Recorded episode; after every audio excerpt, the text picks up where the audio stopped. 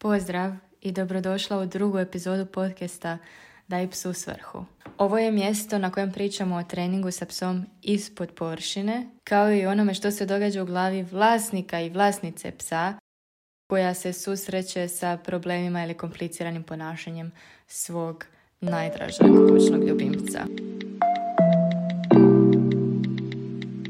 Zadnji put smo pričali o tri tipa treninga od kojih plahi psi postaju hrabri, a koristila sam metaforu vatre, ako se sjećaš i ako si slušala prošlu epizodu. Nekima od vas se ta metafora jako svidjela, pisali ste mi u porukama, a nekima je možda ta metafora bila nejasna. Tako da slobodno mi napiši u komentaru e, videa ili u poruci na Instagramu e, kako ti se ta metafora svidjela. Ako me još ne pratiš na Instagramu, moje ime je najdog trenerica.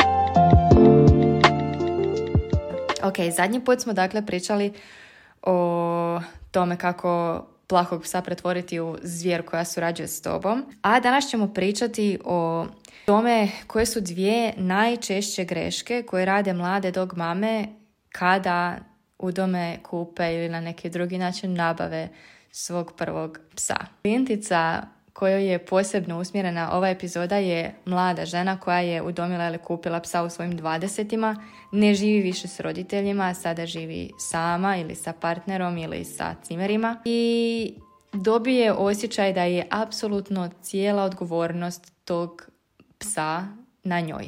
Po prvi puta u životu jedno drugo biće koje, ok, nije čovjek, ali je posve e, nemoćno ako, ako se mi ne pobrinemo za njega, niko se neće pobrinuti. Ako mi ne naučimo trenirati tog psa, nikoga neće izbaviti iz svakodnevnog života sa čovjekom. Ako mu mi ne nađemo zdravstvenu skrb kad mu je potrebna, nitko drugi neće pronaći tu zdravstvenu skrb. Znači, hrpa, hrpa stvari ispliva na površinu u tom trenutku kad skontaš da je to to to je taj ogroman izazov. Ok, nije najveći izazov, ok, nije beba ljudska, ali ogroman izazov koji ovaj, smo mi htjele i sad smo ga dobile i voila. Idemo vidjeti što se može poći po zlu u situaciji kada jedna novopečena e, skrbnica psa ima osjećaj da apsolutno sve e, u životu tog drugog bića sada ovisi o njoj i ona silno želi da tom psu bude stvarno ono predobro u životu i ne želi raditi greške, ali realnost je neumoljiva i greške će biti napravljene jer je jednostavno e, nemoguće da sve bude idealno. Dakle, idemo vidjeti koje su greške i onda ćemo naći metode za suočavanje sa tim greškama. Tako da krenimo. Ok, dakle, pogreška broj 1 je slušanje svih živih savjeta bez filtera. Jer želiš naučiti, jer imaš hrpu pitanja, kao da ljudi u prolazu to nanjuše i krenu sa savjetima. Rješenje je bolje postavljanje granica. I verbalnih, i tjelesnih, i mentalnih. Baš mislim da je zapravo prvi način postavljanja granica mentalni. Onak da pitaš samu sebe koliko je meni zapravo ok pričati s ovom osobom. Znači, ne mora biti da apsolutno s nikim ne želiš pričat, nego jednostavno pitaj si da li mi ova osoba djeluje kao netko s kim bi ja voljela potrošiti pet minuta razgovora nakon izlaska iz lifta o psima. Ako tvoj unutarnji osjećaj kaže ne, ne želim potrošiti duže od 30 sekundi na razgovor sa ovom osobom, ne smatram njeno njeno savjetovanje relevantnim. Znači, nakon 30 sekundi lijepo pogledaj na satu mobitel i reci oprostite, žurim sada, doviđenja. Druga granica je ta tjelesna gdje ja kažem, pogledaj na mobitel, okreni se tijelom od te osobe. Znači, ako smo nešto naučili od pasa, to je koliko je važan naš govor tijela i koliko ta neverbalna komunikacija je nešto univerzalno što i psi i ljudi čitaju bez da im se išta e, kaže. Jel tako? Dakle, mentalna granica, koliko želiš pričati s tom osobom, e, tjelesna granica, ako si jako zainteresirana, smi se, klimaj glavom i gledaj otvorenog govora tijela u tu osobu. Ako nisi zainteresirana, pogledaj škicni na mobitel koliko je sati, kreni se za svojim psom i ja često znam gledati u psa kad ne želim i kao nešto, gledam, evo ona baš nešto njuška, kao baš sad moramo ići nađi lijepo svoj način da izađeš iz razgovora koji ti ne odgovara. Ok, znam da te postavljanje granica isto tako nekima koji e, možda ih nisu navikli postavljati zbog nekih određenih ono okolnosti, znaju biti dosta neugodne i, i to je jednostavno do navike. Neugodno nam je dok ne shvatimo da je zapravo to naše pravo. I doviđenja. Znači, prvo rješenje je stavljanje granica, a drugo rješenje je ono učenje iz jednog konkretnog izvora informacija. Pitaj za preporuku, dođi do nečeg što ti jako rezonira, bilo to trener ili neki blog ili neki YouTube kanal i uzmi se tog jednog YouTube kanala, jednog trenera, trenerice, jednog bloga. Istraži sve, isprintaj si, kontaktiraj ljude koji rade na tom blogu, kontaktiraj trenera i primjenjuj stvari iz jednog izvora informacija. Ti toliko ovaj, pomoći u zapravo postizanju nekog rezultata da onak nisi ni svjesna možda. Nemoj se znači uhvatiti u klopku tek kad naučim sve što se može naučiti o ne znam ponašanju border collie koji ima trenutno eh, ne znam 12 mjeseci i kad naučim sve moguće sportove koje mogu raditi sa psima i kad još pročitam ovu eh, knjigu, eh, recimo ne znam, herding dog, onda ću zapravo se baš posvetiti radu sa svojim psom. Ok.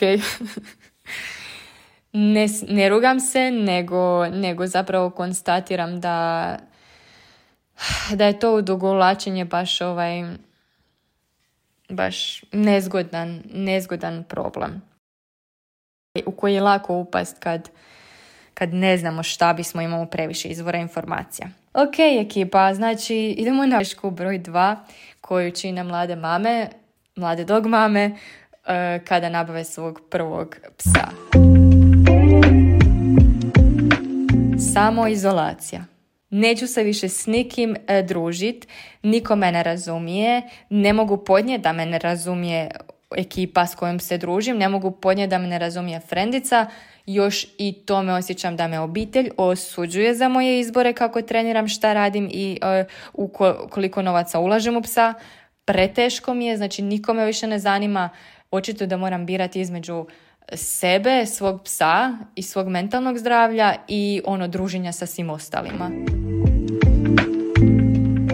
Radi toga ću se povući u svoju sobu i izlazit ću van samo kad izlazim sa psom. Auć. Auć, auć.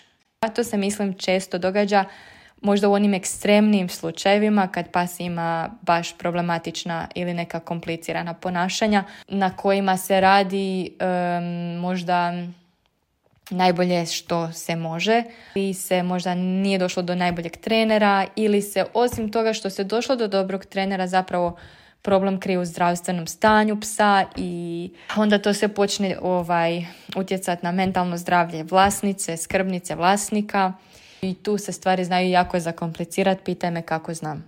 Ovaj, da, ako bi nešto htjela reći sa ovom epizodom, to je da please nemoj se predugo samo izolirati. Znam da smo svi još po traumama i od ovih e, prisilnih izolacija, od e, razno raznih virusa i svega, iako smo kao super smo, ali mislim da je to ostalo traga na svima nama i nemoj si to raditi sama, ako ne moraš. Ok je povući se u svoju sobu i ono, da, Naravno, to nam je svima potrebno, pogotovo ljudima koji su skloni introvertiranom ponašanju, ali trudi se izaći s vremenom malo po malo iz tog nekog e, zatvorenog moda, iz tog moda niko mi ne može pomoći, niko me ne razumije i zapravo iz tog nekog moda jadna ja. I opet se vraćamo na ono, nađi jednu osobu koja te razumije, nek ti ta jedna osoba bude dokaz da nije sve otišlo u tunguziju. Tako da evo, ako se pitaš koje je rješenje, mislim da je to jako dobro pitanje. Rješenje je naći neku kartu za izlazak iz te samoizolacije.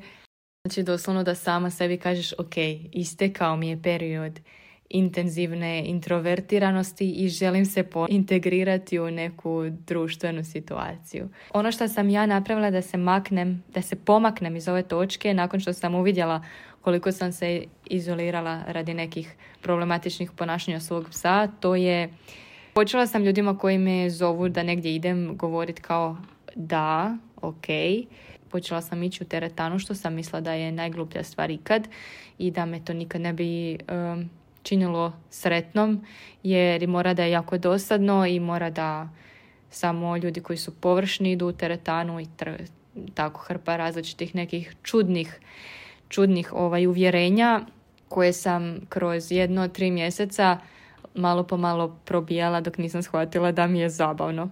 I da je praktično i da da je to jedna od stvari koja će mi definitivno pomoći da izađem iz overthinkanja i krenem u nešto fizički raditi da se maknem iz svoje izolacije. Da ne govorimo da isto tako preporučam uh, psihoterapiju kao neki prostor, siguran prostor gdje možeš vježbati pričati o svemu. Vrlo vjerojatno da prosječna osoba koja provodi psihoterapiju neće shvatiti sve tvoje probleme sa psom, ali s obzirom na to siguran prostor, vrlo vjerojatno te neće osuđivati ako je osoba profesionalna i ono, želim ti puno sreće ako kreneš u tom smjeru. No, rijetko ko, ko nema to iskustvo, recimo problematičnog psa, može shvatiti šta se sve događa u glavi vlasnika koji ga ima. Eto, ne znam koja je treća stvar. Treća stvar je da imaš neki kreativni outlet, da radiš nešto bizarno što nikom nema smisla, ali tebe veseli. A ovaj, ne znam šta je to za tebe. Nemam pojma. Evo, jedna od stvari koja je za mene kreativni outlet je upravo ovaj podcast. Tako da hvala ti što si tu i podržavaš svojim slušanjem. Evo, došli smo do e, zaključka ove epizode. Da ponovim, prva pogreška koju po meni rade mlade dog mame je slušanje svih mogućih izvora bez filtera. Znači, po to broj jedan grešku spada i to da čekamo da naučimo sve moguće da bismo nešto počele primjenjivati. Please ne. A druga pogreška je da se samo izoliramo kad nastanu problemi i e, počnemo vjerovati tom nekom glasiću koji se ponavlja u našoj glavi kao ono niko te neće razumjeti, niko ti ne može pomoći u ovome. Ne kažem da ćete puno ljudi razumjeti, ali sigurno postoji jedna osoba koja će te razumjeti, možda čak i dvije. Tako da nemoj odustati od sebe i nemoj odustati od svog psa prije nego što si počela, prije nego što si dala e, priliku i sebi psu da ono, izađete na pravi put.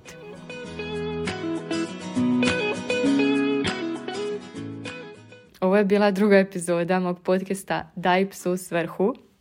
Zašto naslov tog podcasta obećajem da ću objasniti u sljedećoj epizodi. Iako pretpostavljam da možeš osjetiti koja je neka poruka koja se provlači sa tim, e, sa tom svrhovitošću.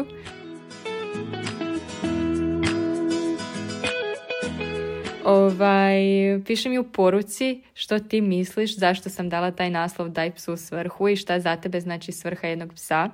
Mm, želim ti hrabrost da izađeš iz e, samoizolacije ako si zapela u tom problemu i želim ti, želim ti razboritost da naučiš razlikovati loše savjete od onih kvalitetnih i prijeko potrebnih za trening sa psom.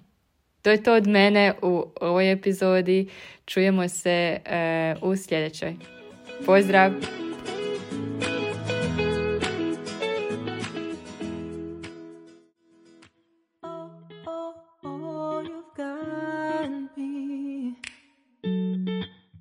waterfall.